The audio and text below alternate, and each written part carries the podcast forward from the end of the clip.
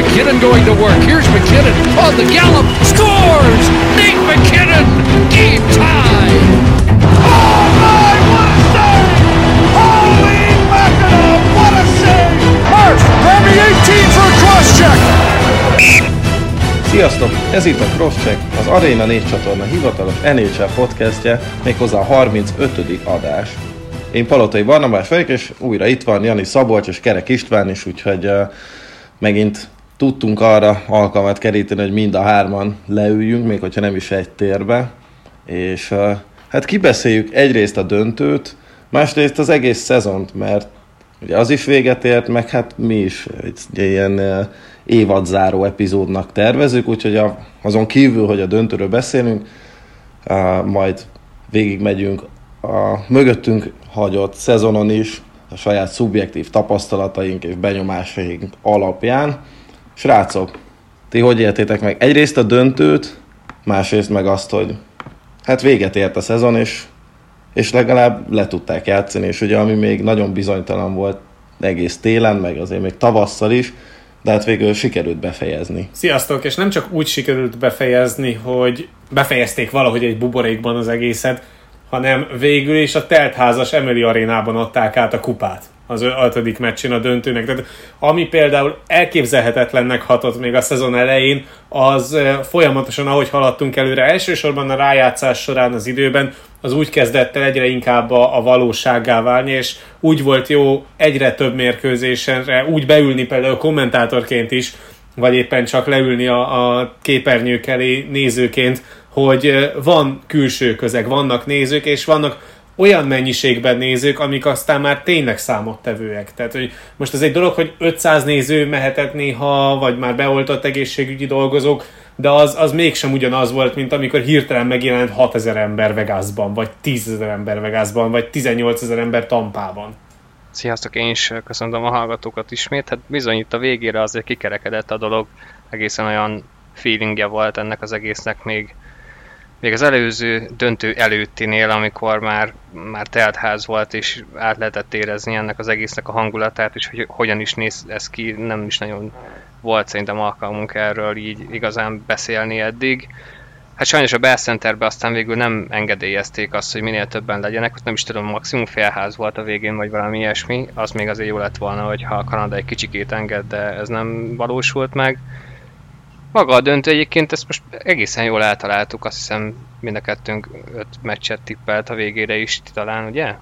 Igen, szerintem. Én biztos, mert én ugye azt mondtam, hogy Price egyet hoz. És én voltam, aki végiglövögette az egészet, igaz hogyha lett. ez van, akkor öt, hogyha az van, akkor hat, hogyha az, akkor hét meccs, úgyhogy én nagyon bebiztosítottam, de az alap tipp az, az valóban ez volt, hogy öt meccs a tampának, és hát így is, így is lett sajnos a Montreal nem tudta ezt egy kicsikét sem szorosabbá tenni, és itt már nem is Price volt a, a mérvadó, tehát itt, itt abszolút a tampának a harmadik sora szerintem, de ezt lehet, hogy te egy picit jobban látod is ti.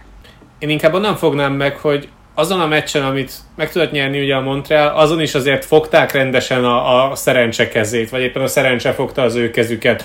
Mert azért a Lightning ütött három kapuvasat, nullázott egy emberelőny szériában, tehát hogy öt emberelőnyből egyet sem ütöttek be, és persze tettek is a saját sikerükért, ugye Düsem nagyon jól variálta meg a humán erőforrás, nagyon jól ültek azok a változtatások, hogy Kotkatnyimit kivette a teljes keretből, és akkor ez alapján variálta meg a sorait azzal, hogy Anderson bekerült a két fiatal mellé, az is egy nagyon jó döntésnek bizonyult, és elsősorban az hozta nekik a sikert, és azért tudott az Anderson Caulfield Suzuki trió nagyon hatékony lenni a negyedik meccsen, mert eh, rájöttek arra, hogy hogyan lehet korongbeviteleknél zavarba hozni a, a Tampa védelmét, és ugye úgy oldották meg, hogy mindig azon az oldalon vezették a, a korongbeviteleket, amikor a védőnek keresztbe kellett nyúlnia. Tehát, hogyha a, jobb, a Montreal a bal oldalon vitte be a támadó harmadba a korongot, akkor direkt azokat a meccsapokat keresték, amikor velük szemben jobbkezes védő állt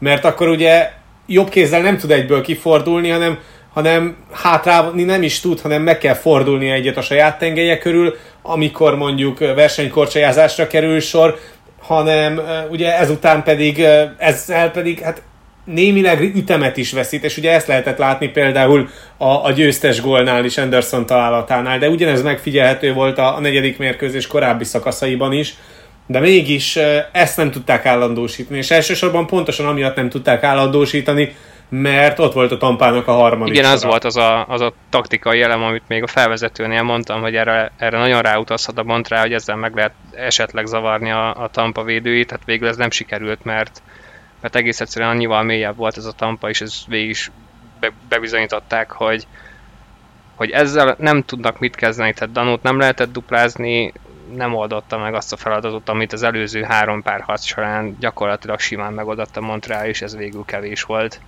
És ugye a legnagyobb kritikája a Montrealnak az, hogy az egy dolog, hogy a széria első két mérkőzésén nem tudták fölvenni Düssermék, vagy éppen Richardsonék a cseréknek a ritmusát. Tehát, hogy nem tudták on the fly végül is úgy meccselni az első sorát a Lightningnak, vagy éppen a másodikat, hogy Danoék játszanak velük, de aztán a harmadik meccsen is, amikor ugye először játszott otthon a Montreal, és először lehetett nekik válaszuk a, a játékmegszakításos cseréknél a Lightning sor cseréire, azt se tudták nagyon jól eltalálni, és nem ültek nagyon azok a meccselések sem, amiket arra az e, a harmadik meccsre kitaláltak Düssermék. Aztán a negyedik mérkőzésre ugye megváltozott minden, és ott tényleg ült minden, amit kitalált a Montreal, de ez csak egy ilyen pünkösdi királyság volt ott a Canadiensnél.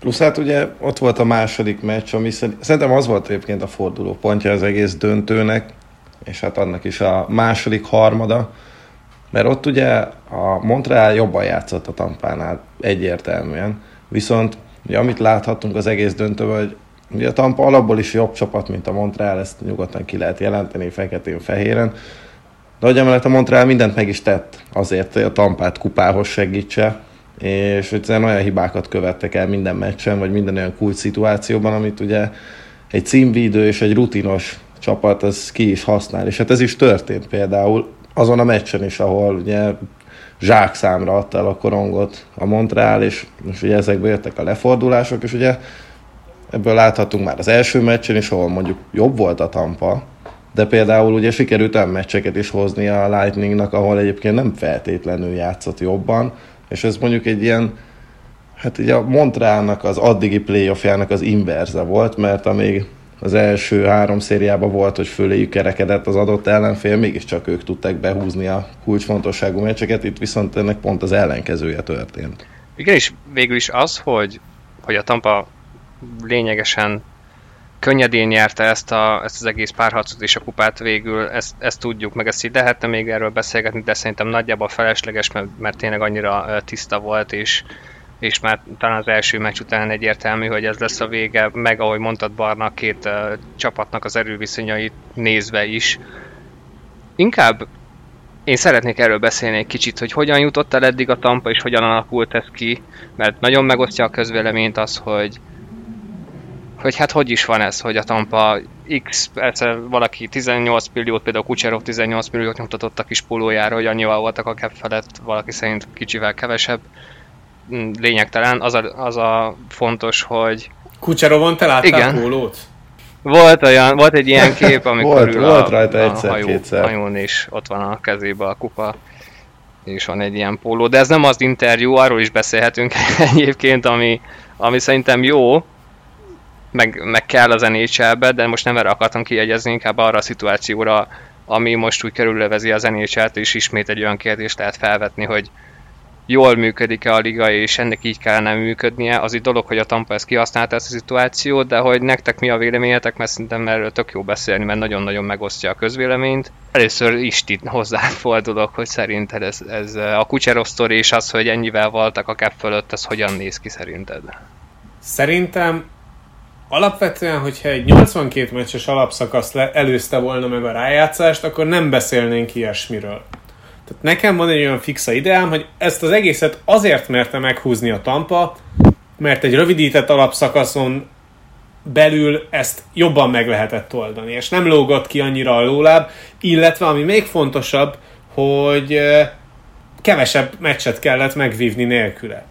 Tehát, hogyha mondjuk egy 82 meccses alapszakaszról beszélünk az 56-os helyet, akkor ott már nem fogja ezt meghúzni Brisbane, független attól, hogy tényleg mennyi időbe telik az, amíg Kucserov rendesen felépül. Ez békeidőben ez a fajta kiskapu kiátszás nem történik meg. Viszont van egy kiskapu a szerződésben, illetve a liga szabályzatában, emiatt pedig ez abszolút egy járható út, és nyilván minden csapat keresi azokat a kis apró lehetőségeket, ahol meg tudja előzni a többieket, ahol egy kis lépés előnyt tud szerezni a legnagyobb riválisokkal szemben. Ezt a Tampa megtalálta és ki is használta, és mondom, szerintem, hogyha egy békeidőben lejátszott szezonról van szó, akkor erre nem kerül sor, de így viszont volt lehetősége a Lightningnak, hogy, hogy megpróbálja végigjátszani az alapszakaszt Kucserov nélkül, így bejusson a rájátszásba, így bejusson valamilyen kiemeléssel a rájátszásba, ami végül is nem volt meg, mert összességében ugye a rájátszás első két körét pálya hátrányban kellett megvívni a csapatnak, de ült ez a döntés, és persze lehet aztán érvelni amellett, hogy, hogy amúgy Kucserovnak tényleg ki kellett hagynia ennyi időt, vagy nem, jogos volt hogy ennyire óvatosak voltak vele, vagy nem, lehet, hogy csak porhintése ez az egész, vagy nem. Ez teljesen lényegtelen, a szabályokat, a kereteken belül ez benne van, és, és nehogy azt higgyük, hogy ezt más csapat, hogyha nem kerül ilyen helyzetbe, nem húzza Na, meg. ez mondjuk jó kérdés, Igen. mert én ebben nem vagyok biztos, hogy más csapat ezt nem húzza meg, mert nem biztos, hogy, hogy mindenkinek a fejében van az, és hogy mindenki van az összes létező kiskapuval. Ugye ez is megkülönböztet front office front office-tól, hogy kik azok, akik ezeket látják és ismerik, és be is férnek azon a kiskapun. Igen, ez valóban egy olyan ügy, amit az NHL mondanám, hogy valószínűleg monitorozni fog, de azért azt már láthattuk, hogy attól még, mert valami közfelháborodást vált ki a szurkolók, vagy mondjuk a riválisok körében, az nem jelenti azt, hogy az NHL Igen, ez a baj, én is erre akarok. Is. Vagy hogy, vagy, hogy bármilyen, igen, vagy hogy bármilyen lépést tesz majd a, az ügy érdekében, vagy annak érdekében, hogy, hogy, hogy mindenki megelégedjen, vagy, vagy le, megnyugtasson mindenkit. Most talán erre a legjobb példa, hogy Gary Batman élő adásban védte be George Perrost és a Department of Player Safety-t, miközben mindenki tudja, hogy ez ember full alkalmatlan a munkájára, a Gary Batman mégis kiáll mellette, ezért nem gondolom azt, hogy, hogy ebben is lesz változás, annak ellenére, hogy, hogy valóban mindenki füstölök, hogy a Tampa bizonyos napokon tényleg 17-18-20 millió dollárral is a sapka fölött volt már a playoffban. Ugyanakkor ők teremtették, teremtették meg maguknak ezt a helyzetet, ugye, itt, és itt nem csak arról van szó, hogy Kucserov kihagyta az egész alapszakasz, de hát ugye volt egy Gaborik, meg egy Anders Nilsson féle uh, long time injured reserved uh, cap hit, amit be ugye növelni tudták saját maguknak azt a keretet, amennyivel túléphetik a sapkát, de ugyanezt megcsinálta a Toronto is az alapszakaszban. Meg volt szóval korábban a, a Chicago-nak nyilván... is, amikor Kane ült ugyanúgy. Szóval az a baj, ez nem, van. tehát abszolút, ez, ez, egy olyan uh, szélsőséges példa volt, ami szerintem azt gondolta az NHL, hogy nem fog eljönni, hogy ennyire drasztikus legyen ez az egész. De eljött és ez a baj, hogy, hogy ezt olyan meg fogják-e oldani később, ez lett volna a kérdés. És hogy ezt egy olyan csapat használta ki, és ez az, ami leginkább az emberek szemét szúrja, hogy ezt egy olyan csapat használta ki, amelyik így is vígan, Igen. simán megnyerhette volna a saját kon- konferenciáját is, úgyhogy nincsen ott Kucserov. Tehát igazából szerintem itt az a gond, hogy így tud, hogy egy olyan segítséget kapott a Tampa az észjárásának köszönhetően és a, a szabályok betéve ismeretének köszönhetően, ami még erősebbé tette őket, úgyhogy már eredetileg is benne voltak a liga három legjobb csapata között mondjuk, és ráadásul ők voltak a címvédők. Erre egy, egyébként, hogy most mennyire nem volt erre szükség szerintem a Tampának, egy tök jó um, dolgot olvastam ezzel kapcsolatban, hogy Darren Dreger már megszellőztette azt, hogy mi lehet a jövője Steven Stamkosnak a, a Tampánál, és, és jöttek erre olyan reakciók, hogy gondold el, hogy egy olyan csapatod van, hogy a elsőként a franchise sikeres évtizedét megteremtő első uh, pikje úgy megy el a csapatkapitányot, hogy igazából meg se érzed. Mert ennek a csapatnak nem Stemkos az alapja, tehát az, arra akarok kiukadni, hogy lehet az is benne van a pakliba, hogy Stemkos valahogy nem fogja folytatni Tampába, de hogy még ezt se érezné meg a, a Tampa, és ezzel pont megoldódna ugyanúgy a cap szituáció, és nem lennének fölötte. Szóval Viszont visszatérve egy kicsit erre, a, a harmadik sor lehet, hogy mégiscsak ezért lett ennyire erős, meg a mélysége a tampának, mert nem kellett Kucserov uh, szerződésével foglalkozni, vagy azt, hogy mennyit uh, nyom a, a fizetési plafonba, és mégis a, az első számú, amúgy éles támadás, és nyilván a Tampa szurkolók ezt azért egy kicsikét magukra veszik, hogy a, ugye a csalás fogalma, mert sokan ezt is mondják szurkolók. Ez azért erős, mert az NHL adta meg ezt a lehetőséget, hogy ezt ki lehet játszani. Én onnan fognám meg ezt a dolgot egy picit, hogy maga az, hogy mert nyilvánvalóan kucseros sérült volt. Azt nem lehet ezt úgy elintézni, hogy csak úgy leültetjük és long time ilyenre rakjuk, mert itt komoly szakemberek, orvosok vizsgálják azt, hogy egy játékos kerülhet-e oda.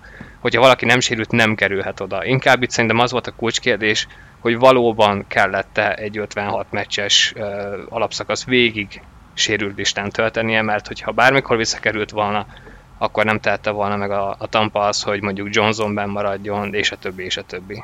Tehát itt, itt, itt szerintem ez a, ami um, kérdőjeles lehet, hogy, hogy kellett neki ilyen sokáig ott maradni a igen, viszont hogyha megnézik az ember a dokumentációkat, amiket a, a különböző orvosi stábtagok, illetve maga a Lightning is beadott, erről Joe Smith az Athletic-en vezetett annól egy nagyon-nagyon jó és részletes cikket azzal kapcsolatban, hogy Kucserovnak a felépülése az hogyan lett végleges az alapszakasz végére, illetve a rájátszás elejére, az alapján minden egyes pont abszolút védhető, és, és nagyon alaposan alá van támasztva az, hogy Kucserov ezért és ezért nem léphetett jégre egészen eddig a pillanatig. És miért csak két hónappal az alapszakasz vége előtt kezdhetett el újra korcsaját húzni, és a többi, és a többi. Tehát, hogy szerintem emiatt nem lehet megfedni senkit. Tehát, hogy most nyilván a legjobb játékosodat százszázalékos állapotban akarod visszakapni, és nem akarod semmilyen szinten sem sietetni a visszatérését, pláne úgy, hogy tényleg van időd arra, mert nem arról volt szó, hogy égett a tampánál a ház, hogy esetleg nem jutnak rájátszásba. Ennek a csapatnak az első és legfontosabb feladata idén az volt, hogy jusson a rájátszásba, és aztán majd a playoffra érkezik Kucserov, és akkor minden meg van oldva. Ez egyértelműen így lett lefektetve, és, eh, és ahogy haladtunk előre a szezonban, úgy is nyilatkoztak sokan a, a csapat részéről is, akár Cooper, akár Brisbois, akár Stamkos, vagy akár bármelyik másik játékostárs, hogy a, a meg a különböző kinti elemzők is folyamatosan úgy fogalmaztak a tampával kapcsolatban, hogy a tampának csak be kell jutni a rájátszásba, és utána egy egészen másik lightningot látunk. És egyébként egy egészen másik lightningot is láttunk. Na jó, csak hát ugye ami még kérdéses, és persze, tehát azt azért azokat a gondolatokat szerintem nyugodtan el lehet hessegetni, meg kergetni, hogy, hogy Kucserov már régen készen állt a játékra, és, és dörömbölt minden nap az edzésen, hogy már szeretné jönni, de hogy nem engedi vissza, nem lehet, nem. Igazából ő pontosan úgy épült fel abban az ütemben, hogy éppen a rájátszásra egészséges legyen. Viszont ugye előkerül a kérdés, hogy akkor miért pont akkora volt egyébként időzítve a műtétje, amiből ugye ennyi idő volt a felépülés, mert ugye azért jóval hamarabb is meg lehetett volna őt operálni, csak hát jó, persze egyrészt ugye senki nem tudta, hogy mikor lesz szezon, vagy, vagy ha lesz egyáltalán, de hát amikor már kezdtek körvonalzódni a dolgok, akkor mondták, hogy ja, hú, amúgy én annyira sérült vagyok, hogy gyorsan meg kéne műteni. És ezek azok a dolgok, amiket szerintem még nagyon sokáig fognak elemezni, meg, meg ezeken lehet rengeteg ideig rágódni. A, a lényeg valószínűleg az, hogy egyébként ez a Tampa tényleg annyira jó, hogy, hogy ezt meg tudták volna oldani enélkül is, de az, hogy egy ilyen szituációba kerültek ezzel, hogy nem kellett azon gondolkodni, hogy meg tudják-e tartani ezeket az embereket, mert egyébként most, amint most fognak keresztül menni ebben az off-szezonban, hogy Goodrow megy, Coleman megy, és a többi, ugye Johnson mindenképpen menni fog valahogy. Ezeket valószínű tavaly kellett volna megtenni, ettől függetlenül ez a Tampa nagyon jó, és simán lehet, hogy ugyanúgy megnyerték volna ezt a kupát.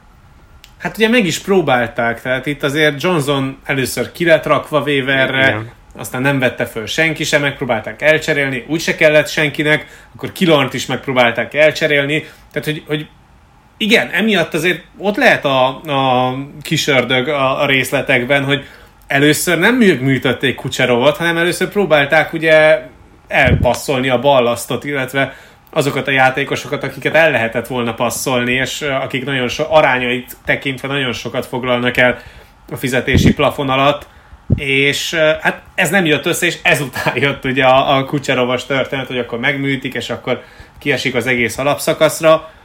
Igen, emiatt azért lehet összeesküvés elméletet, meg ilyen túlgondolást kitalálni, de szerintem, mondom, itt, itt az a legnagyobb probléma talán, hogy az NHL-nek van egy ilyen lehetősége, hogy egy ilyet ki lehet használni, hogy a rájátszásra megszűnik. Na, az pedig... És egyébként az lehetne a, a, a megoldás egyszerűen, hogy a rájátszásra is ugyanúgy van fizetési plafon. Az pedig szerintem mindannyian tudjuk, hogy ez mennyire lesz orvosolva a következő mm, szezonokban. Utalva arra, amit pont, amely, mondott. pont annyira, amennyire a bíró küldés és a bírói, bírói hozzáállás bizonyos esetekhez. Na és ennek, ennek fényében egyébként az interjú, még ez még gyorsan szerintem arról azért csak beszéljünk egy, egy mondat erejéig. Én, én imádtam két dologtól eltekintve. Az egyik, hogy azért Flőribe is indokolatlanul szállt bele, tehát azt azért lehetett volna finomabban. A másik pedig, hogy az egyik riporter kisfia mondta, hogy Jézusom, milyen szar mikrofonod van, vegyél már valami jobbat. Hát ha én tudom, hogy milyen egy szar mikrofon, Vagy hogyha mi tudjuk. Hát, ha valaki tudja, akkor igen, úgyhogy ez engem külön szíven ütött. Ettől függetlenül azért rendben volt, és hogy persze most mindenki vagy hát nem mindenki, de nagyon sokan fújnak rá, mert hogy ez micsoda tiszteletlenség volt, meg ekkora ordás nagy paraszt, és meg amúgy is részegen ott lenni. Egyébként ugye ennek köszönhet egy egy söritai szerződés, szóval talán... A Bud Light most egyébként ráment a Tampa játékosokra, mert ugye a Kucserovot szerződtették először, aztán pedig Vasilevski Igen, aztán Vasilevski Igen, igen. Szóval szerintem szerintem ez egy üdes színfoltja volt az egész szezonnak mert biztos, hogy sokáig fogunk erre emlékezni. Azért gondoljunk bele, hogy ezekből a játékosokból irgalmatlan nagy feszültség szakad ki abban a pillanatban, hogy vége van a döntőnek. Erre még azért rátesz nyilván az alkohol is. Úgyhogy... Meg egy orosz mentalitás. Igen, előf... Akár.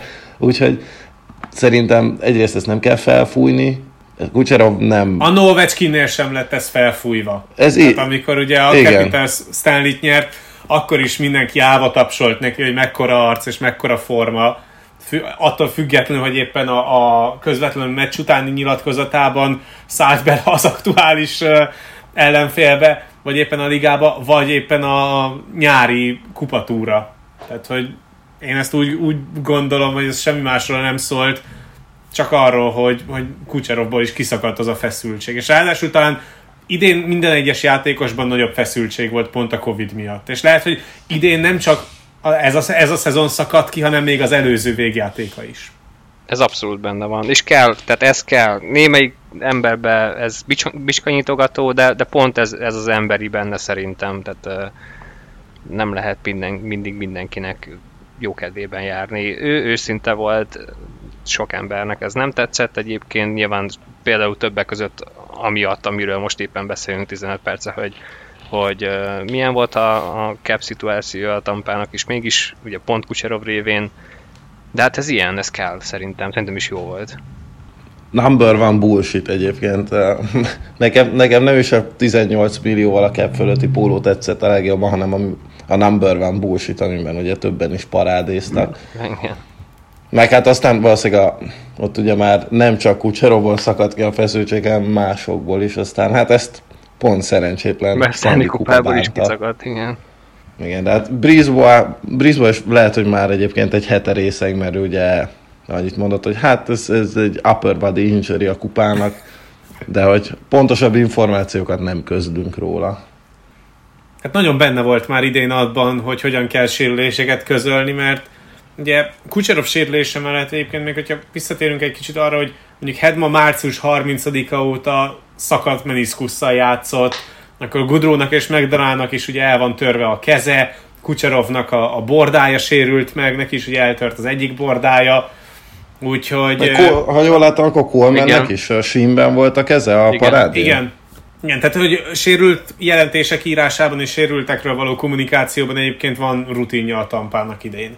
Na hát igen, legalább ebben is most már liga élvonalába tartoznak. Egyébként ezek egészen érdekesek, én eléggé, hát ilyen tágra nyílt szemekkel szoktam követni, meg értesülni a különböző játékosoknak a, a korlapjáról, ugye, hogyha véget ér számukra a szezon, Hát félelmetes. Félelmetes. Nekem idézelve a kedvencem, az még Bergeron volt a 2013-as döntő után, igen, amikor uh, ugye kiderült, hogy el volt szakadva a válla, azt hiszem három bordája volt eltörő, és lyukas volt a tüdeje. De azért lenyomta a végig, végig a döntőig az egészet, szóval hihetetlen, hogy ezek a játékosok mit bírnak ki, és akkor ezek után beleszállnak valakibe, aki mondjuk 6-7 sor után éppen túlságosan jókedvű, hát nem már. Tehát ez, ez akkor egy kicsit képmutató nálam. Ennyit akkor a döntőről, és hát akkor jöjjön a, a visszatekintő igazából az egész szezonra, hogy díjakat már osztottunk ki nagyon sokszor, úgyhogy most én nem is, nem is erről beszélnék feltétlenül, hanem inkább arra lennék kíváncsi, hogy, hogy ti hogyan éltétek meg akár szurkolói, akár szakértői, akár kommentátori szemmel ezt, a, ezt az egész idényt. Például mi volt számotokra a leges, legemlékezetesebb pillanata ennek az idénynek, vagy melyik volt az a sztori, amelyik, amelyikre még évekkel később is emlékezni fogtok, és amúgy mondhatjátok a Covidot is nyugodtan, de hogyha mondjuk azt ki tudjuk zárni, akkor van-e olyan, ami mondjuk tényleg 5-10 év múlva is azt mondta, hogy ja igen, ez még a 2021-es szezonban történt, és azért maradt meg bennem, mert... Hát azt hiszem számomra ez így fél percet gondolkodtam rajta, de nekem is előjött ez a Covid dolog, meg hogy rövid szezon, meg Matthewsnak a gól királysága, de mondom, semmi, erre nem fogok emlékezni.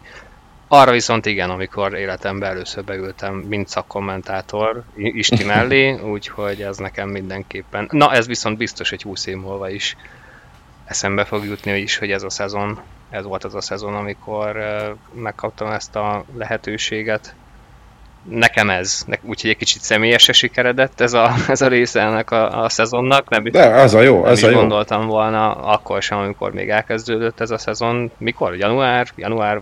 Február volt, amikor elkezdődött? Már lehet, hogy február. Nem is emlékszem. Január. Január vége. Január közepe. Igen. Úgyhogy nekem abszolút ez ez meg fog maradni mind.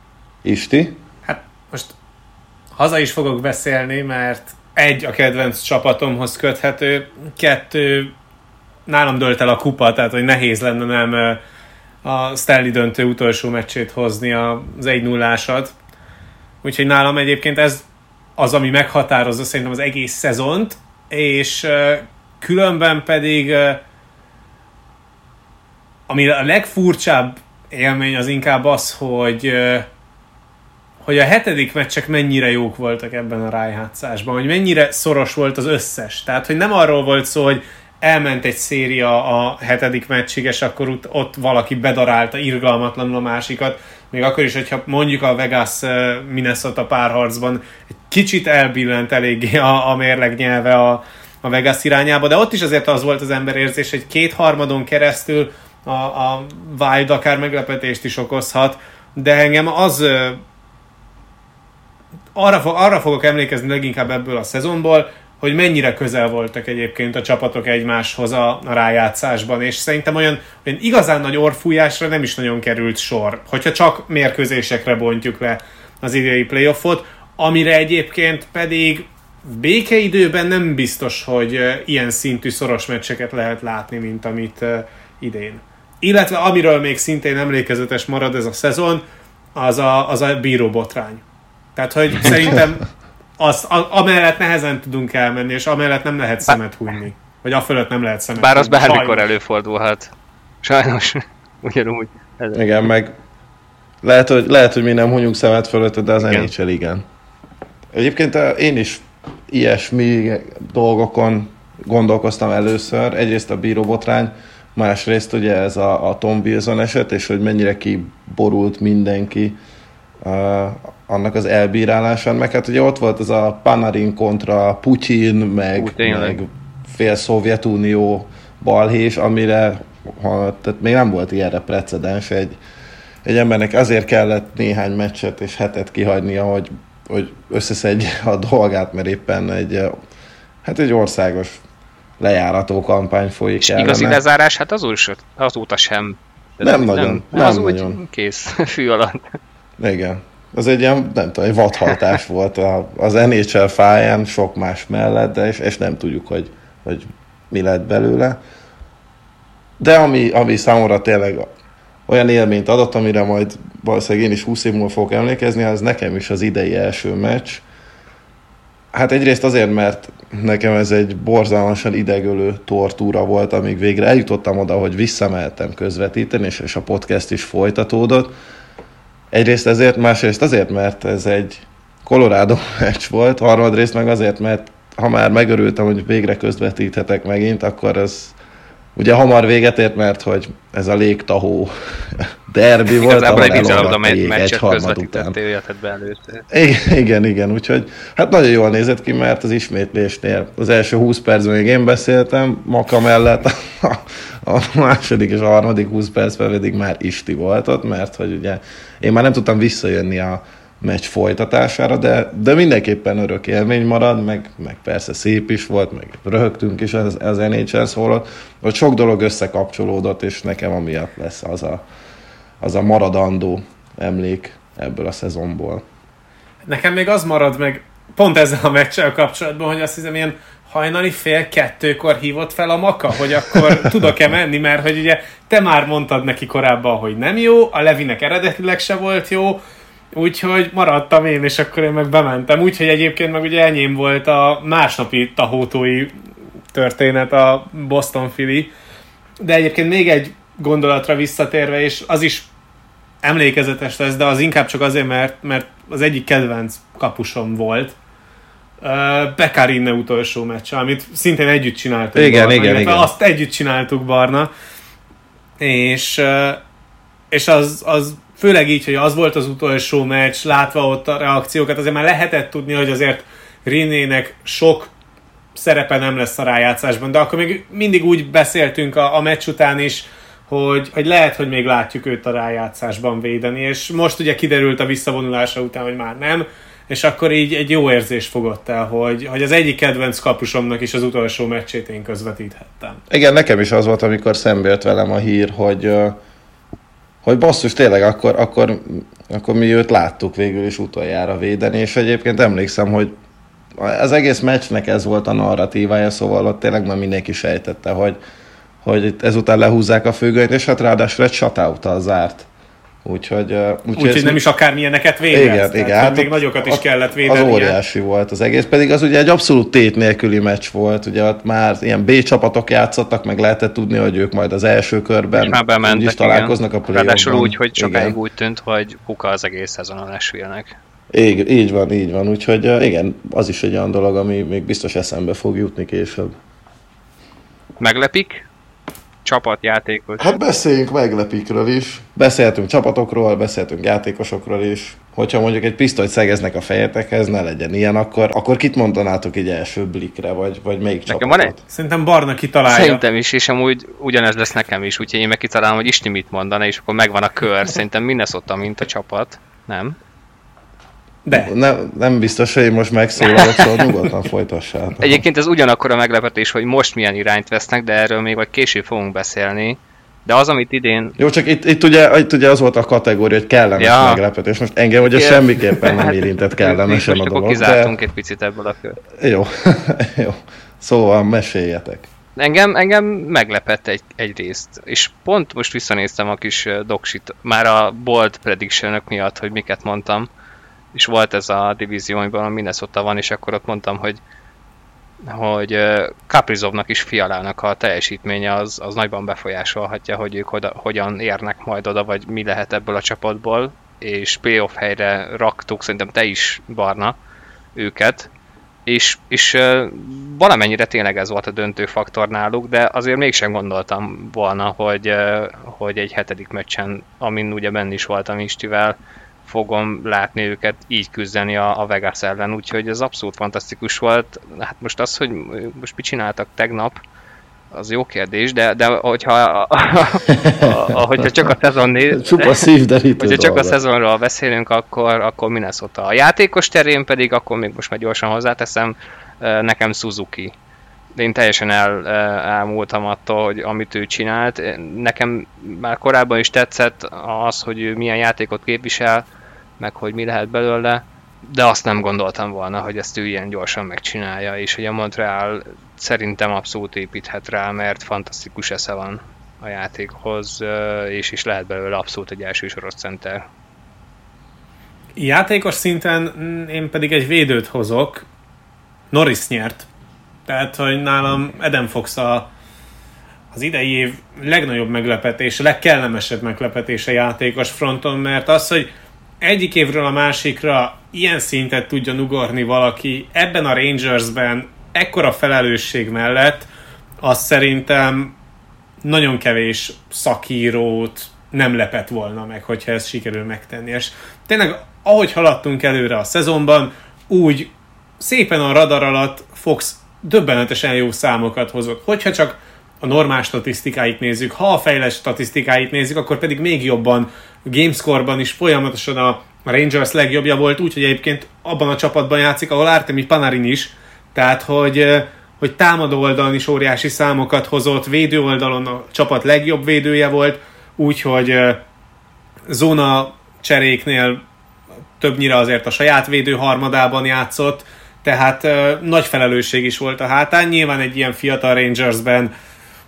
elkerülhetetlen, hogy a fiatal játékosokra is nagy teher háruljon, akik legalább egy éve a csapatnál vannak, de összességében, amit Fox ebben a szezonban ment, az, az nem csak, hogy norris ért, hanem, hanem az egy óriási szintlépés. És ilyen szintlépés nem biztos, hogy látunk nagyon sok esetben. Talán Makárnál lehetett még hasonlót látni, bár Makárnál inkább az az ember érzése, hogy ott nagyon magas volt már a belépő, belépő padló is. Viszont ugye ott már megvolt a, ott megvolt a playoff. És azt hiszem pont amikor Maka volt a vendég, akkor elemeztük ezt, hogy kikaphatja a norris és sokan, én biztosan azt mondtam, hogy azt nem nagyon adják úgy oda, hogy nincs playoff. És még így is megkapta. Hát konkrétan... Lehet, hogy nem is volt konkrétan, még igen. Ő, ő az első, aki így megkapta. Én, én, én egyébként csak ezért nem mondom Foxot, mert uh, én is gondolkoztam rajta, mint uh, legkellemesebb meglepetés, de nekem egy kicsit még böki a csőrömet az, hogy Norris nyert, és nem az, vagy nem azért, mert nem Makár nyerte. Tehát ugye Isti azt hiszem, amikor, amikor csak ketten voltunk és a díjakról beszéltünk, akkor ugye abban maradtunk, hogy, hogy mindhárom Norris jelöltbe elég keményen bele lehetett kötni, és, és én nem is ezért idézőjelben pikkelek Foxra, hanem, hanem azért, mert azért nála jóval nagyobb kaliberű védők nem kaptak Norriszt azért, mert nem jutottak playoffba, és, és szerintem ő még nem tartott, hogy vele szakadjon meg egy ilyen sorozat, úgyhogy én egy másik díjazottat hoztam, Mark André Fleury nálam a legkellemesebb meglepetés, mert hát nézzük meg azt, hogy honnan jutott hova 10 hónap alatt. Kezdhetjük azzal, hogy az előző playoffban is már a kis padra szorult, majd utána ugye Leonard kapott egy szerződés hosszabbítást, ami utána Vegas egyértelművé tette, hogy hát akkor Flőri, a nagyon örülnének neki, hogyha Flőritől megszabadulnának, egyrészt a fizetésétől, másrészt akkor egyértelmű lenne a kapusposzt is. És hát ebből utána egy, egy vezina, vezina trófea született, ráadásul neki az első, ugye így nem túl fiatalon. Úgyhogy ez egyrészt rászolgált, másrészt egyébként ez egy, ez egy gyönyörű életműdi számára, és, és, és hát ezzel meg is erősítette a helyét a, majd a leendő helyét majd a Hall of Fame-ben. Amellett egyébként a Vegas játékos, én nagyon örültem neki, hogy, hogy ez az idény, ez neki így ért véget.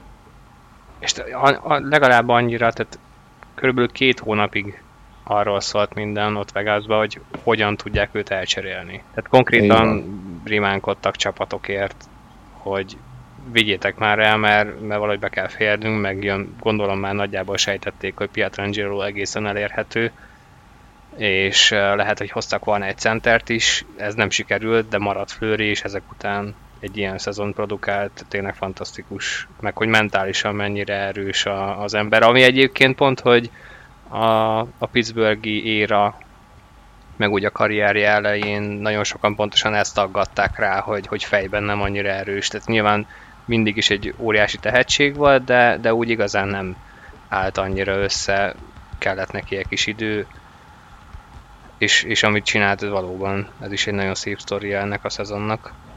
És csapat? Hát ha mi lesz ott, nem? Csapat nálam a, nálam a Florida. Nagyon vártam már, vagy hát nem azt mondom, hogy vártam, de nagyon kíváncsi voltam, hogy ez, ez valaha össze fog állni. Ugye a Florida az most már szerintem több mint egy évtizeden keresztül ugye általában senki földjén mozgott, ez a playoffra esélyünk nincs, de a, hát a jó draft setlire sem nagyon. Aztán amikor éppen, éppen volt, és éppen a liga alján végeztek, azokból viszont elégen bíztató játékosokat sikerült kihúzniuk. Szegény Egblad, ugye mondjuk ő élete szezonját futotta, amikor, amikor súlyos sérülés szenvedett. Kíváncsi vagyok egyébként például a Tampa ellen mire ment volna ez a Florida egy Egbladdal, na mindegy, ez csak zárója. De hogy tényleg szerintem nagyon sokan kíváncsiak volt, hogy valaha összeáll ez a csapat valamivé, mert mindenki tudta, hogy van tehetség, vannak jó játékosok, mélysége is így úgy, ahogy megvan egyébként ennek a csapatnak, csak valamiért nem jött ki nekik a lépés, aztán Quenville megérkezett, kellett egy kis idő, még ráncba szedte őket, de hát végül csak megvett a playoff, úgyhogy amikor már talán mindenki kezdett róluk lemondani, akkor sikerült végre szintet lépniük, úgyhogy nálam ezért ők. Egészen kellemes kis Atlantic divízió lesz jövőre, mert ugye ezek is Azaz. ugye a házi döntő után a Tampa Montreal, aztán ott van egy Boston, ahova szerintem érkezik majd egy Ryan Suder, aztán a Toronto, bár ők úgyis majd elrontják a maguk módján, meg, meg egy feltörekvő Ottawa, szóval ez a szép kis menet lesz. Viszont is te nem mondtál csapatot. Hát én mondtam a Wildot. Ja, végül is igen, ebbe kiegyeztünk, hogy ugyanaz. Vagyis hát akartam igen, mondani, igen, de igen. aztán Barkóbával kitaláltad, úgyhogy egyre rákérdezel. Hát akkor beszéljünk egy kicsit ennek a, a túloldaláról. Kik azok, vagy melyek azok a csapatok, amikben a legnagyobbat csalódtatok idén? De ugye le, Dunát lehet rekeszteni ezeket, nyilván meg ezek talán élesebben is élnek az ember emlékében, mint a pozitív uh, meglepetés. Szóval itt, itt tényleg lennék kíváncsi, aki szerintetek drasztikusan borzalmas volt. Akkor most szerintem nálam is lehet tippelni a csalódás szintjén. Minden évben. Jó, jöhet. Hát most arról Mond nem ki. fogok beszélni, szerintem az Mond egyértelmű. Ki. Hát nyilván a kis szeretett kis uh, franchise-om. De a, Szeretett? Hát, még, még, még, mindig, még, még mindig ez így. Átcsap, átcsapott ilyen félig utálok, félig szeretett. Igen, igen történetben. Szerintem, szerintem ülj át a Buffalo bandwagonra, ott most állít a golcsó jegy. Az szép lenne. De, de hát nyilván a Toronto. Ezen kívül maradok Kanadánál, mert, mert nekem azért mégiscsak egy furcsa dolog volt, hogy az Edmonton ennyire egyszerűen leadta az első kört, és, és én most tényleg elhittem, annak ellenére, hogy mindenki azt mondta, hogy a kanadai divízió az végül is egy AHL alatti valami, de, de hogy legalább egy kört megy az Edmonton is, és meg David megmutatja, és ez a 4-0 az, az elég kemény volt, főleg annak függvényében, hogy a Montreal mennyire elintézte azt a Winnipeget, ami az Edmontont is, úgyhogy az, hogyha a csapatot nézzük mindenképpen, ez is a Vancouver is, hogy, hogy ennyire szétestek, hát mint játékos, most ez nagyon nem jut eszemben, nem, nem is tudom, aki, ki lenne az, aki óriási csalódást okozott nekem. Hogyha mondjuk maradunk a csapatnál, akkor Marner, de, de azt szerintem úgy utólag, meg végnézve a Montrealnak a meltelését és hogy ők mit csináltak úgy általánosságban a, az éppen szembejövő csapatnak az első sorával, akkor lehet, hogy ez annyira nem releváns, de, de jövőre mindenképp több kell tőle a play ban Én alapszakaszból hozok csapatot, mert az alapján, ahogyan tavaly befejezték a szezont a Philadelphia Flyersnél, nagyon sok mindenben lehetett reménykedni, mert egy nagyon tisztességes mag épült ott. Egy nagyon struktúrált játékot tudott felépíteni ott Vinyó Mester az előző szezon végére, ami ugye egészen rájátszás második köréig repítette őket, ahol aztán kikaptak uh, hét meccsen a, az Islanders-től, és ugye azt hiszem akkor az főcsoport elődöntő volt.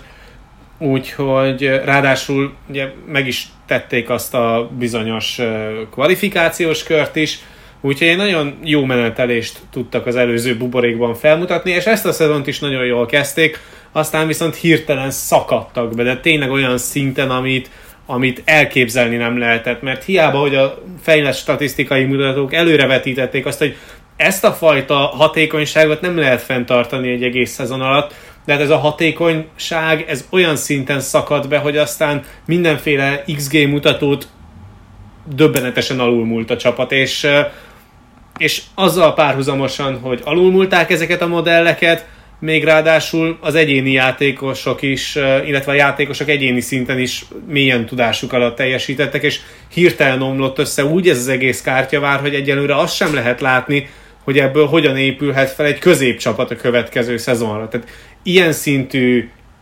lejtmenetet talán a Buffalo produkált még ebben a szezonban, csak hát ők olyan szinten mentek le, hogy már a föld alá fúrtak.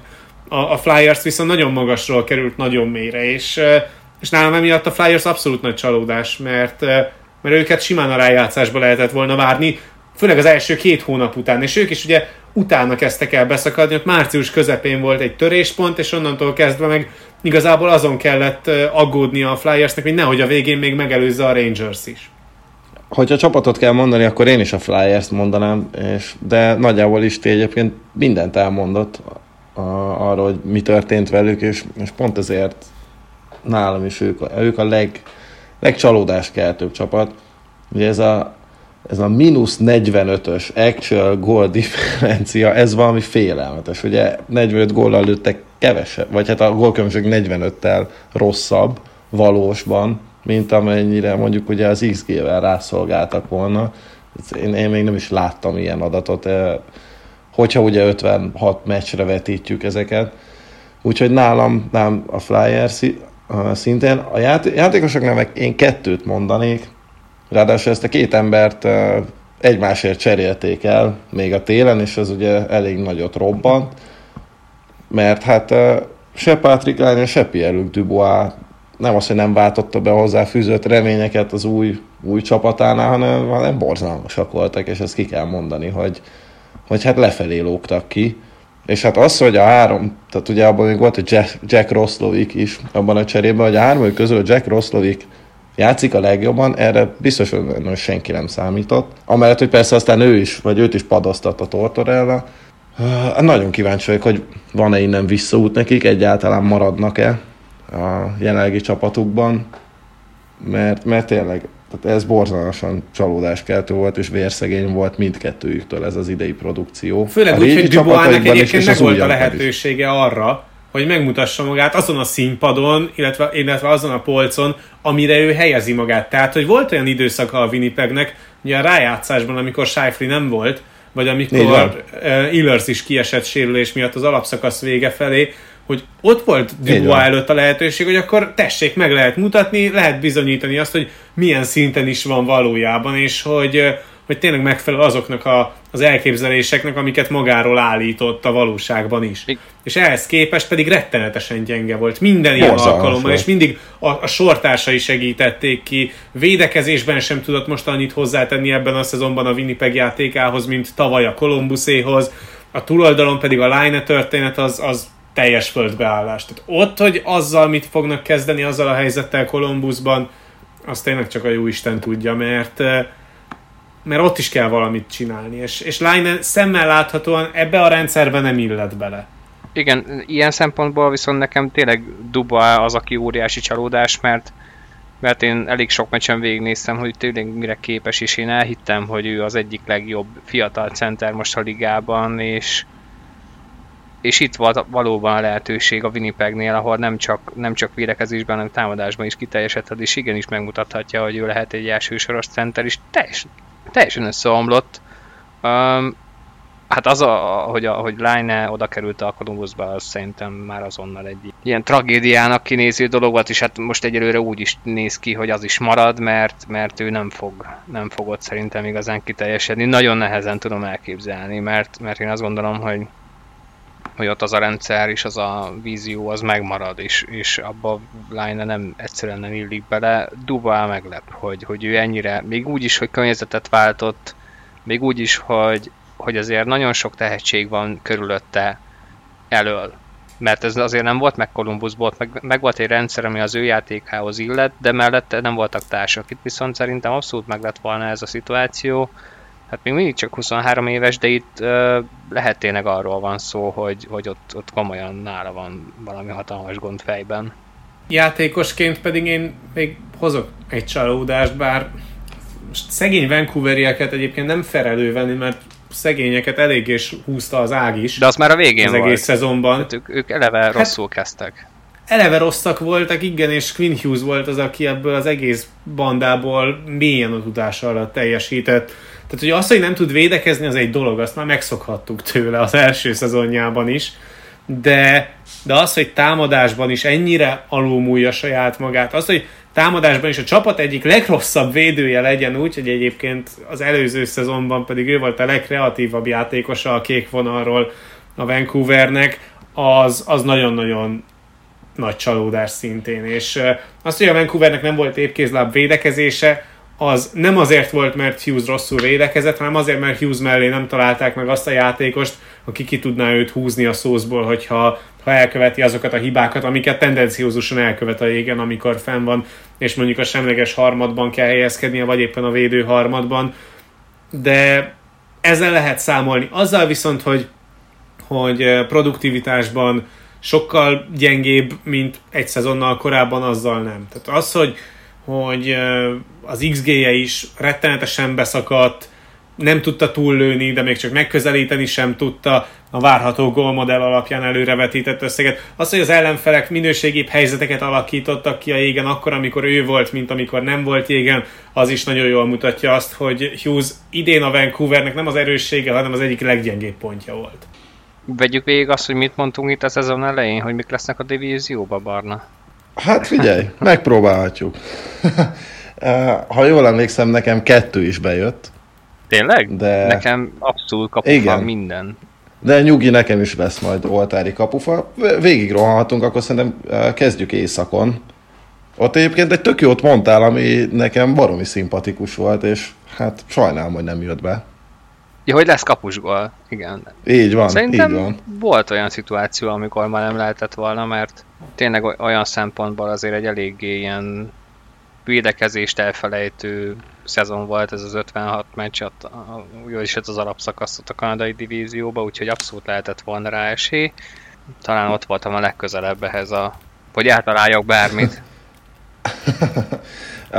a kanadaiban én is buktam egyébként. Én ugye azt mondtam, hogy nagyon elhittem én is azt, hogy ez a kanadai divízió egyrészt nem csak a nulla védekezésről fog szólni, hanem ugye a, a régi rivalizációknak a, a feléledéséről, és hát az újaknak a megszületéséről, és hogy emiatt csomó bunyó lesz, és hogy megduplázzák a liga átlagot, és hogy ha jól emlékszem, azt mondtam, hogy meccsenként 0,4 bunyót várok. Hát nagyjából a fele jött össze, szóval a körülbelül a liga átlag ment végbe ott is, úgyhogy, úgyhogy ezt, ezt én is rendesen benéztem. Melyik legyen a következő divízió? Hát valamit teljesen vakvilág, egyébként a következő kettő már. Az egyik az, hogy a Sharks nyeri a divet. Igen, azon már akkor is nevettem. Igen, de meg kell próbálni, hát ugye ez volt a déli, meg volt pedig sem, hát nem lehet azt mondani, hogy nem tudom, meg David lesz a pont király. Úgyhogy az annak lennie is módja szerint nem sikerült. Hát uh, itt az enyém is egy borzasztó nagy kapufelet. Én ugye azt mondtam, hogy McKinnon triplázni fog, hogy övé lesz a, a Hart és a Consmice is, meg természetesen a kupa is. Szeretném azt gondolni, hogy egy hangyányi múlott, de hát egyáltalán nem. Aztán a következő szerintem, ami nekem ugy, ugyanennyire félrement, ráadásul egy ideig még volt rá esély, mert volt a Pittsburghnek egy ilyen holdpontja ugye szezon során. Szerintem pont akkor, amikor, amikor ők legalább annyira feltámadtak, mint ahogy a Flyers összeesett. Na de nekem az volt a prediction, hogy a Pence utolsó lesz. Az se sikerül. Igen, erre ezek a rohadékok megnyerték a divíziót. nem, már legközelebb nem hívunk. Nekem, nekem itt bejött.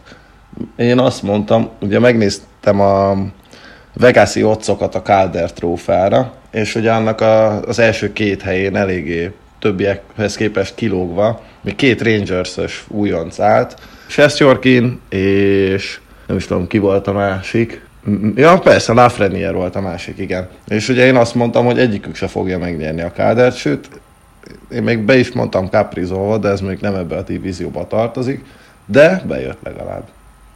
Igen, és akkor nekem van még egy, ami viszonylag közel volt ez az egészhez, az az, hogy hogyha te jól emlékszel, mert nekem most ezt, ezt nem találtam meg, de hogy Owen Tippett nyeri a kádert, ugye? Vagy hogy ő lövi a legtöbb Igen. rookie.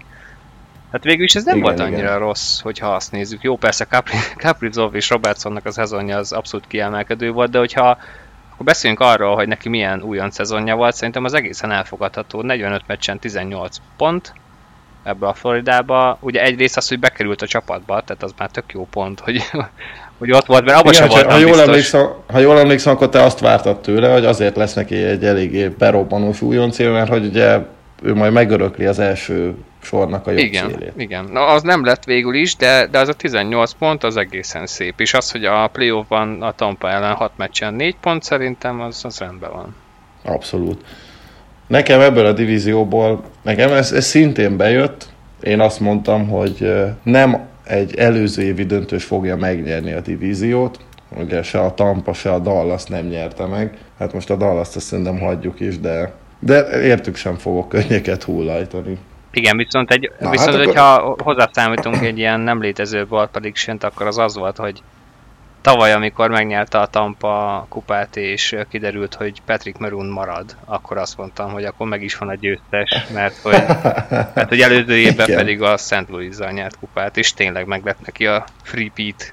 Azt, azt gondolod, hogy akkor most ő lesz a szabad ügynökpiac legkeresettebb portékája? Hát nyilvánvalóan Torontóban nem megy, mert soha nem fognak. Azt lehet tudni, hogy oda nem fog, mert ők nem nyernek soha kupát, tehát bárhol mehet. Hát akkor szerintem kany- kanyarodjunk is rá a, a holt szezonra, mert hogy egyébként már zajlik ez, nem csak a... De mondjuk beszéljünk arról, ami a döntő óta történt. Szeretnétek-e a számotokra nagyon kedves csapattal kezdeni, hogy náluk mi történik, hogy elköltöttek már úgy 25 milliót, hogy senkit sem igazoltak? Hát kivették a fékeket a csapatból. Nyilván arról lehetett számítani, hogy Perizitől meg fog válni valamilyen úton, módon a, a Minnesota, mert az egész szezonban próbálták keresni a helyét, volt ő első soros, volt ő második soros, aztán meg is sérült, aztán utána, miután vissza, visszajött és bevethető lett, onnantól kezdve pedig abszolút a negyedik sorban számított rá az aktuális vezetőedző. Mm, szerintem ebben így ennyi volt Perizének. Tehát eh, nem tudott már támadásban annyit hozzátenni a csapat játékához, amennyit kellett volna. Persze a negyedik soros játékosoknak egyébként nagyon sokat jelentett a jelenléte, és nagyon sokat számított az, hogy, hogy Perizi volt a centere annak a sornak, mert, mert mégiscsak azért rá jobban figyeltek, és mellette jól ki tudott teljesi, teljesedni a két ifjonc szélső, de hogyha megnézzük a számait, akkor azért azt lehet látni, hogy ebben a szezonban azért már Perizi negatív volt, mint sem pozitív a csapat hatékonyságát illetően. Suter már jobb kérdés egyébként. Ő is azért sem védekezésben, sem támadásban nem tudta azt hozni feltétlen, amit az előző években, viszont még így is a jobb védők közé sorolható volt. És ugye Spurgeonnal játszott nagyon sokat egy backpárban, és ezért volt nagyon furcsa az, hogy, hogy ezt megbontja Iverson, illetve megbontja az általános igazgató, hogy, hogy Sutert akkor így, így kiveszi, és akkor majd meglátjuk, hogy mi lesz belőle. Nem feltétlenül volt az a védő, akit mondjuk csapaton kívül szerettem volna mondjuk én látni, de hát nem is én vagyok az általános igazgatója a Wild-nak. Szerintem ezzel nagyon sok csapat jól fog járni, hogyha rámegy Suterre. Az biztos, hogy nem az Edmonton fog rámenni Suterre, pedig lehet, hogy, lehet, hogy annak több értelme lenne. Azzal még várjuk. tudja, le, már lehet, hogy, lehet, hogy egyébként ilyen merész kijelentéseket az Oilers holt szezonjával kapcsolatban nem szabad kijelenteni, mert ott is mindenféle vadságra képesek, de, de szerintem ez egy félig jó, félig rossz döntés. Perizinek a szerződésével mindenféleképpen kellett kezdeni valamit, az is borítékolható volt, hogy ő nem nagyon fog belemenni fizetéscsökkentésbe, meg szerződés átstruktúrálásba, úgyhogy ez maradt az egyetlen megoldás. És, és tényleg, hogyha ha csak a támadó oldalát nézzük a Wildnak, akkor ez nem egy rossz döntés, a Suter féle része az, ami egy kicsit elgondolkodtat, és amiatt azért majd még lehet, hogy fogják majd fogni a fejüket a következő idényben. Hát azt, azt a részét abszolút nem értem én sem. A Perizi az, az megvan, az oké. És egyébként ennek a, a hogy hogyan nézett ki ez a dolog, az egészen vicces szerintem, mert állítólag ez úgy volt, hogy hogy Perizi felhívta Szútert, ugye közöttük nagyon szoros a viszony, hiszen együtt mentek oda Minnesota-ba 2012-ben, ráadásul Perizi kapitányként döntő után, és óriási szerződés, 13 éves szerződést írtak alá egyszerre minnesota mindenki hazament, és akkor elvileg Perizi felhívta Szátört, hogy hát figyelj csak, hát az van, hogy Bielgeren hívott is, hogy kivásárolnak. És akkor mondta neki Szátör, hogy hát ja, hát engem is hívott, láttam, hogy nem fogadott hívást, de hogy mondjad, hogy mi van, és akkor hát igen, kivásároltak, és akkor ezután Sutter felhívta Gerent, aki megmondta neki, hogy őt is kivásárolják, ezért utána Sutter felhívta Perizit, hogy figyelj, csak engem is kivásároltak, úgyhogy egyszerre megyünk el innen minnesota valahova majd.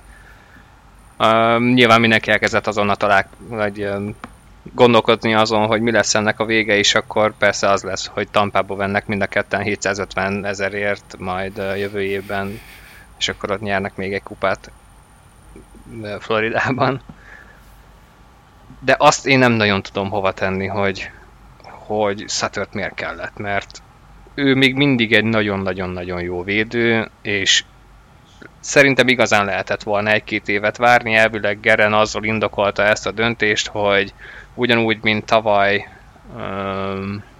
na most hirtelen nem jut eszembe, hogy kit ugye sztárt cserélték el, és még volt vala, valaki, akit eladtak onnan azért, hogy fialának meg legyen a helye. Tehát, hogy alapvetően a fiataloknak adnak, akarnak adni lehetőséget. Na de Sutter még mindig egy nagyon jó védő, és ezért lehetett volna igen jó értéket szerintem kapni, hogyha megpróbálják elcserélni. És itt... Főleg úgy, hogy azért a Wild idei szezonjának az egyik kulcspontja az az volt, hogy mennyire jól védekeznek a saját harmadban, illetve a semleges harmadban. É. Tehát azért nem arról volt szó, hogy a csatárok széklőtték az ellenfelet, hanem jól tudtak sáfárkodni azzal a kevés gólhelyzetükkel, amit kialakítottak. És az, hogy a harmadik, vagy lehet, hogy már a második, de az biztos, hogy a harmadik, negyedik évben 14 millió dollár lesz, mint dead cap space. Az ott lesz úgy, hogy ők azért fizetnek. ez, ez annyira jó. Tehát ez, ez, ez annyira felfoghatatlan. És azt hiszem, hogy innentől kezdve azért eh, egészen egyértelműen eldölt, hogy a Minnesota milyen irányba megy, tehát nyilvánvalóan tudjuk, hogy lesz egy uh, uh, fantasztikus kanadai tehetség, aki jön majd a drafton, meg egy orosz is, szóval lesznek jó játékosok, de erre így neki menni, már pedig szerintem máshogy nem lehet, mert volt arról szó, hogy e- esetleg Eikel mennek rá, de hát hogy raksz be egy Eikelt, és építesz köré egy jó csapatot, amikor 22, 23, 24-ben 14, nem, bocsánat, 23, 24, 25-ben 14 millió dead cap space van, egyszerűen lehetetlen. Fantasztikus, ami, én, én amikor... Ami még furcsa mondjad, mondjad. ezzel kapcsolatban, hogy, hogy Kaprizov elvileg azért nem akar aláírni, mert hogy nem tudja a Minnesota a jövőjét. Na most így akkor nem tudom, hogy mi lesz szóval. Elveszítenek egy Parizit, elveszítenek egy Sutert, és lehet, hogy elveszítenek egy Kaprizovat is. Mert Igen, hogyan fog Kaprizov állítólag visszadobott már egy, egy, egy 9 éves, nem, vagy 8 éves, és évi 9 milliót garantáló szerződést. És mondta, hogy ő csak ilyen 3-4-5 évre szeretne. Tehát ez ilyen... Hát vagy, vagy lehet, hogy arra vár, hogy Tarasenkót megszerezze a vált, ki tudja. Ja, most ő is egy elég kellendő portéka lesz az idei holt szezonban. Hát szerintem Tarasenko Seattle-be fog menni. De ez, ez csak az én boldom.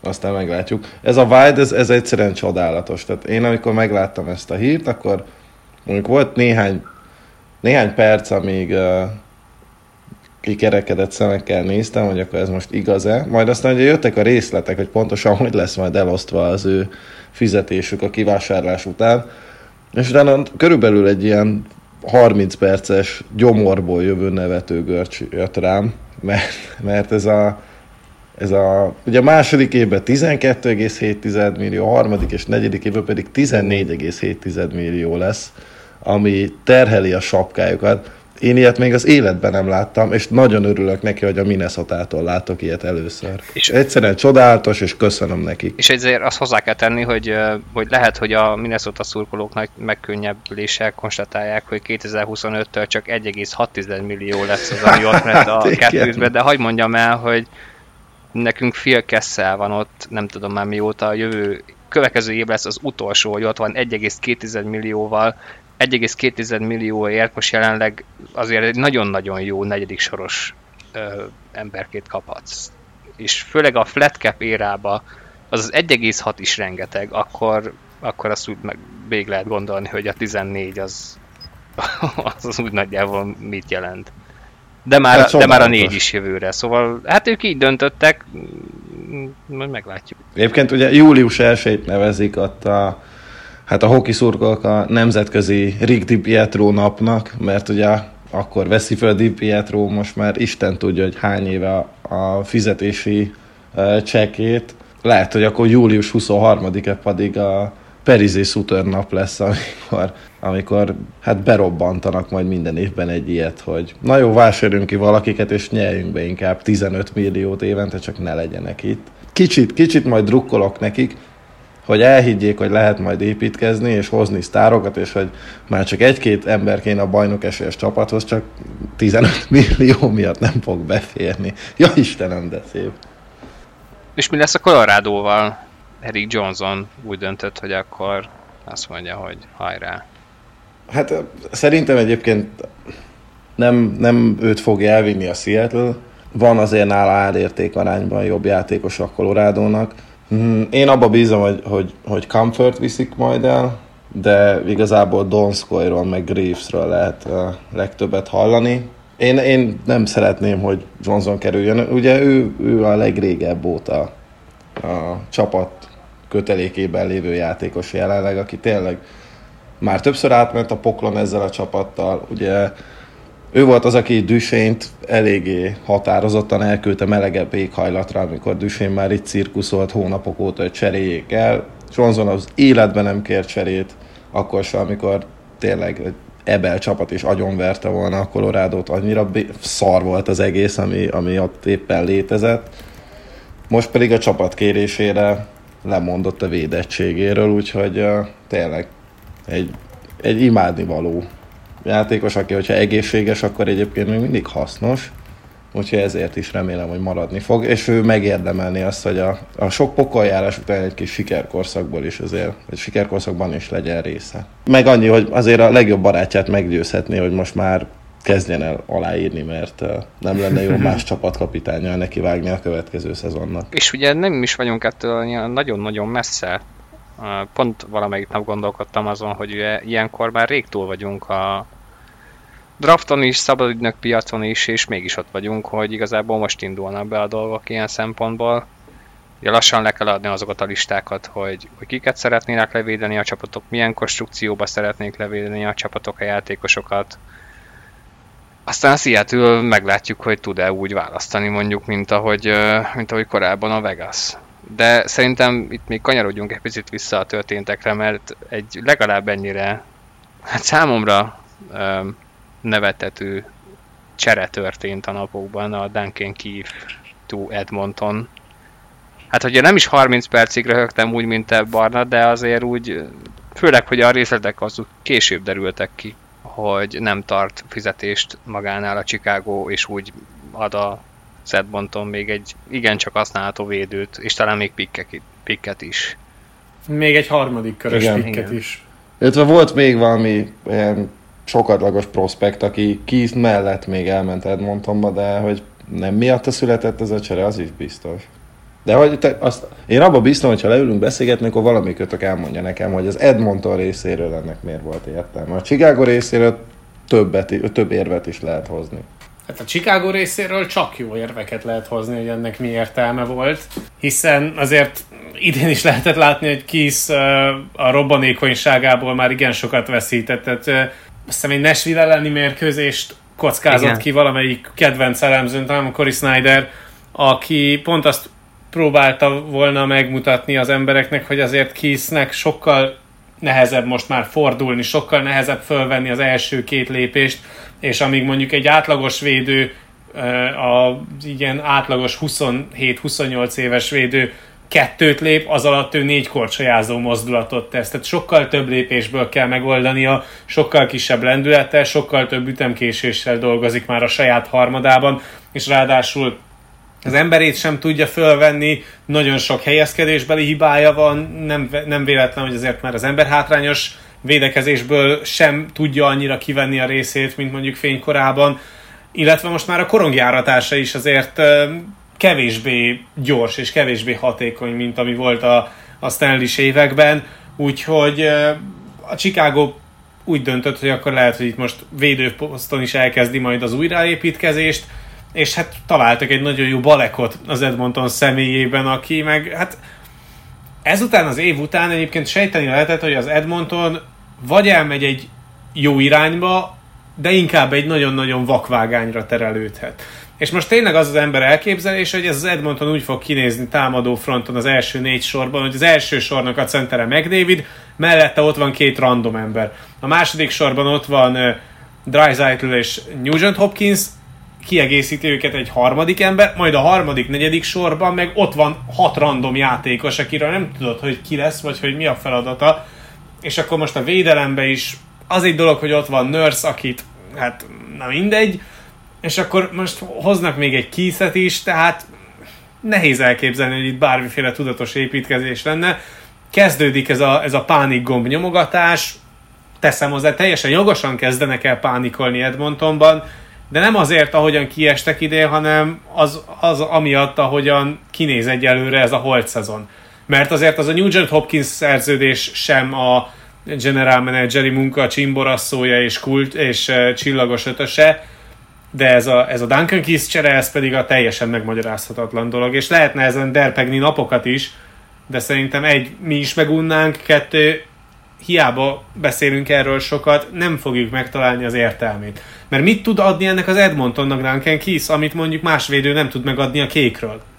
Azon kívül, hogy rengeteg eladott korongot. Tapasztalatot, de semmi más. Tehát az meg nem, az meg, azért már nem fizethetsz 11 milliót két év alatt. Úgy, hogy 37 éves is nem tud megfordulni. Én is láttam ezt a kikockázást, amit mondtál az előbb, tehát abszolút értetetlen az egész. És az, hogy tehát magának a cserének a konstrukciója, mert lehetett volna egy, ebből egyébként egy tényleg egy olyan cserét kihozni, ahogy valahogy úgy forgatja Holland a szálakat, hogy, hogy ez megérje az Edmontonnak, de így, hát pontosan ugyanazokat csinálta a Chicago, amit az Edmontonnak kellett volna. Tehát itt arról, arról kellene beszélni, hogy akkor nem tudom, a következő két évben 2,5 milliót nyomak ebbe, és akkor már is más, hogy viszonyul ehhez az egészhez mindenki, mert például uh, Oscar Clebon úgy tűnik, hogy nem fog tudni játszani következő évben, aki egyébként ötször olyan jó védő jelenleg, Duncan Keith, mert, mert Keith már nem, tehát nem 2011-et írunk. És hát ne, nem tudom, nem tudom. Mentek arról sokáig a beszélgetések, hogy akkor adjunk időt Hollandnak, Holland majd akkor fog tudni csinálni valamit, hogyha, hogyha igazán lesz hely a fizetési plafon alatt, meg, meg beérnek a játékosok, de amit beszéltünk, hogy nem arról van szó, hát nyilván védőket is kell hozni, de nem egy Duncan Keith, meg, meg meg Dreisaitl is legyen a második soros, de akkor kell mellé még, még uh, szélső, aki igazán tud játszani, szóval teljes káosz, és nem tudom, hogy mi lesz itt Edmontonba később, mert hát ezen szerintem a legvérmesebb Edmonton szurkolók is csak, csak néznek, hogy ez miért, miért volt ez a csere.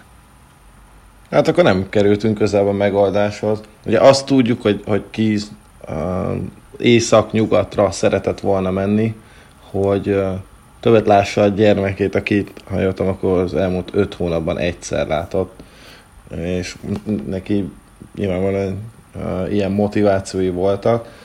De hát ez ugye nem jelenti azt, hogy az Edmontonnak ez jelentkeznie kellett volna érte, hogy hát akkor itt vagyunk, és fizetünk is. Neked is sokat, meg érted is sokat, szóval hát tényleg az Oilers-től nem értem ezt a lépést. A Chicago viszont zseniálisat húzott ezzel, és ugye itt nem csak arról van szó, hogy, megszerezt, hogy szereztek egy harmadik körös draftjogot, meg Caleb Jones-t is, hanem ugye Caleb Jones valószínűleg egy csali, mert hogy a bátyát Seth Jones-t is meg szeretné szerezni a Black Hawks, és abban bíznak, hogy innentől kezdve most már ott vannak az ütőkártyák a kezükben, és, és már csak a Kolumbusszal kell zöldágra vergődni. És hát akkor visszakanyarodhatunk oda, hogy Kolumbuszban mi a probléma, amiről már nagyon sokszor beszéltünk, vagy legalábbis érintettük a szezon során, hogy Tortoláda volt, vagy, vagy Kekalai nem volt, de hogy miért van az, hogy mindenki elmegy onnan, és hát gyakorlatilag már nyílt titok az, hogy hát, és hát az, az biztosan lehet tudni, hogy Jones már megkapta az engedélyt arra, hogy tárgyaljon más csapatokkal, hogyha mondjuk cserére kerül sor, és akkor azonnal aláírassák egy hosszabb szerződésre, viszont állítólag Zach Verenski is kacsingat már kifele, és sokan azt mondják, hogy ak- akár, hogy vagy ahogyan csak uh, Eiserman oda került a Detroithoz is, azt már lehetett tudni jóval korábban, hogy ő hazamegy, Verenski is hazamegy, szóval ezek azok a dolgok, amiket így úgy lassan már úgy szintén nem nagyon lehet megmagyarázni, hogy itt már nem az van, hogy kiöregedő, vagy, vagy ilyen pályafutása vége felén lévő játékosok ott egy franchise, hanem itt igencsak olyan védőkről van szó, ami nem lehet megszerezni máshogy, csak draft során. Ők pedig lehet, hogy ingyen hagyják ott a klubot. Joe Jones most lehet, hogy csere által, de közel sem olyan alkupozícióban van most éppen nem, mint hogyha tudná valamelyik GM az, hogy igen, ő ott akar maradni Columbusban, nem, nem ez a helyzet, ő el akar menni. Visszatérve még egy kicsit erre a Chicago Seth Jones történetre, azért Chicagóban is lehetnek bajok a fejekben, hogyha azt gondolják, hogy Seth Jones lehet a hosszú távú sikeresség kulcsa, mert hogyha van egy védő, akire aztán tényleg nem építenék franchise-t, legalábbis kék vonalat, az egyértelműen Seth Jones, akinek a statisztikái rendre felhúzzák az egyébként borzalmasan rossz megítélését, mert, mert a jégen, amit nyújt, az, az minden egyes fejlett statisztikai mutatót figyelembe véve azt vetíti előre, hogy vele is redre túl van játszva a csapat. És, és egyszerűen nem tud pozitív irányba terelni egy csapat teljesítményt, és ez azért egy elég nagy probléma lehet annál a Chicago-nál, amelyik éppen keresi a franchise backjét most. Igen, uh, Seth Jones szerintem pont a, az ilyen, hogy mondjam, fekete báránya ennek az egész uh, haladó és fejlett statisztikás uh, vonalnak. Ugye vannak olyan játékosok, akiket nagyon nem szeret a metrika, és vannak olyanok, akiket imádnak. Tehát például, hogyha csak, csak ezeket a statokat néznénk, akkor hát akkor mondjuk egy Valery Nicsúskin egy milliószor jobb játékos, mint Seth Jones, amit én nem bésnék kőbe feltétlenül. Én régen imádtam Jones-t, én, én voltam azon kevés Colorado szurkok egyike, aki azt mondta még a draft előtti 2013-as draft előtti hetekben, hogy én inkább őt választanám, mint McKinnon-t, aztán hál' Istennek nem engem igazolt az időt, Ett, emellett egyébként Jones továbbra sem egy rossz játékos, nem neki való rendszerben játszik egyrészt, másrészt meg nála a számok azok tényleg ferdítik a, valós képet szerintem, úgyhogy nem azt mondom, hogy én például építenék rá kék vonalat, de, de szerintem nincs olyan csapat, aminek a védelmében ne férne be. Igen, csak mondjuk nem egyes vagy kettes védőnek. Tehát, hogy inkább, inkább második soros vezetővédőnek képzelem el, mint sem olyannak, akire mondjuk tényleg fölépítek egy franchise-t. Márpedig ugye a Chicago egyértelműen ezt keresi, hiszen azért szép lassan azért ott is körvonalazódik a szándék, hogy akkor először rendbe rakták a csatásort, aztán most kapusposzton is egész jól állnak Lankinennel, és akkor most kerül sorra a védelem, Kiszet kidobták, tehát a ballasztot úgy tűnik, hogy sikerül eltakarítani, és akkor most kell feltölteni a helyet, én el tudok képzelni jobb választást is, bár nem feltétlenül erről a piacról. Én, én ebbe a vitába ugye ez szerintem nagyon sokáig fog tartani, és tök jó, hogy van ilyen. Én, én egy kicsit az iTestet támogatom, pedig egyébként nem ennek vagyok a híve, de amit én láttam tőle az előző előtti rájátszásban a Toronto ellen, az, az fantasztikus volt, és nem feltétlenül pontokban, hanem tényleg az, amit fizikálisan Jó, de a Dubois is jó volt. Persze, igen. és tényleg jó volt, pontosan ezért gondolom azt, hogy ő is egy sokkal jobb játékos lehet. És tényleg én, én is inkább ezt gondolom, hogy nem feltétlenül van ő most jó rendszerben, vagy jó helyen. Ezzel is kérdőjelezem meg, vagyis hát, hogy, hogy teszem ezt fel, ezt a kérdést, hogy mi lehet ennyire rossz Columbusban, és nem tudom, nem gondolom azt, hogy Chicagóban ne lehetne ő egy igazi um, első párba való védő, Úgyhogy lehet, hogy nekik ez megéri, az viszont tény, hogy, hogy nem annyira jó, mint amennyire mondjuk mondták, vagy prognosztizálták őt még pár évvel ezelőtt. Viszont hát ezek a mozgások meg aztán ki fognak derülni a következő pár hétben, amik úgy előttünk állnak az expansion draft, hogy a Kraken mit fog hozni. Szerintem nagyon sok izgalmas dolog lesz, mert bővülünk egy csapattal, bővül a liga, jönnek új cserék, új lehetőségek, és mindegyik csapat egy-egy játékossal hát kevesebb lesz, és azért arra nagyon kíváncsi leszek, hogy ezt vajon a Kraken meg fogja úgy oldani, mint a, mint a Vegas, és arra, hogy tanult-e annyit a többi GM abból az előző esetből, mert valljuk be, nagyon sokan le lettek húzva. Hát igen, én, én arra is kíváncsi leszek, hogy, hogy ki lesz az új Florida, meg az új Anaheim, akik ugye iszonyatosan fontos játékosokat veszítettek, de a saját hibájukból. Így van. Aztán lesz majd igazi draft is, meg lesz majd uh, szabadügynök piacnyitás is. Azt nem tudom, hogy milyen rendszerességgel fogunk tudni ezekről beszámolni, vagy éppen milyen felállásban. Én gyanítom, hogy nem nagyon leszek elérhető az olimpia miatt, de azt azért, azt azért kimerem jelenteni, hogy adás lesz még nyáron, és aki éppen benne lesz, az biztos, hogy fel lesz készülve megfelelően, és, és hát nem lesz olyan fontos esemény, amiről ne számolnánk, vagy ne számolnának be azok, akik majd beülnek ide a stábba. Ezt csak megerősíteni tudom. Legyen így. Úgyhogy majd meglátjuk. Hát köszönjük szépen mindenkinek, aki végig követte velünk az első évadunkat, és, és hallgatott minket. Meglátjuk, hogy milyen lesz a folytatás. Egyrészt rövid, másrészt hosszú távon is. Ötletek már vannak minden esetre. De most egy kis szabadságra elmegyünk, meg egy kis, kicsit ilyen tényleg adhok lesz majd a, a rendszeresség, meg a sűrűsége a következő időszaknak. Hát Szabi, Isti, én nagyon örültem, hogy ezt elkezdtük, és annak is, hogy ezt csináljuk is, most már elég sok ideje, és hát annak is, hogy túléltünk egy egész szezont. Jaj, hát el is felejtettem, hogy a legemlékezetesebb pillanat nyilván az volt, amikor először meghívtatok. Ist, Isti ezzel kibérelte a helyét a következő szezonra is. Lehet, hogyha meghívtuk volna Makát, akkor ő is ugyanezt mondta volna ma. És hát tényleg végigvettünk egy szezont, és, és szerintem is megoldottunk minden olyan dolgot, amire mondjuk a hallgatók kíváncsiak lennének, kielemeztünk nagyon sok mindent, látunk nagyon sok mindent. Páratlan szezon volt. Az is volt, a veszekedtünk is, igen. Nekem is az volt a legjobb. legjobb. Amúgy tényleg a fénypontja az volt, hogy mindig a Minnesota-t ajnároztuk, amikor a, a muszáj volt a magát, meg gondolom elment egy söré, vagy ki tudja, hogy mit csinált közben. Sőt, sőt, még volt olyan, hogy a minnesota kellett drukkolnom. Tényleg. Úgyhogy nagyon szépen köszönjük minden egyes hallgatónak, aki velünk követte ezt a szezont, és reméljük, hogy, hogy azért, azért plusz, plusz dolgokat hozzá tudtunk tenni ehhez az egészhez, ami, ami ebben a pár hónapban lement. Így van, a végszó tökéletes. Köszönjük a hallgatóknak, és köszönöm nektek is, hogy itt voltatok. Valamikor jövünk. Sziasztok! Sziasztok! Sziasztok.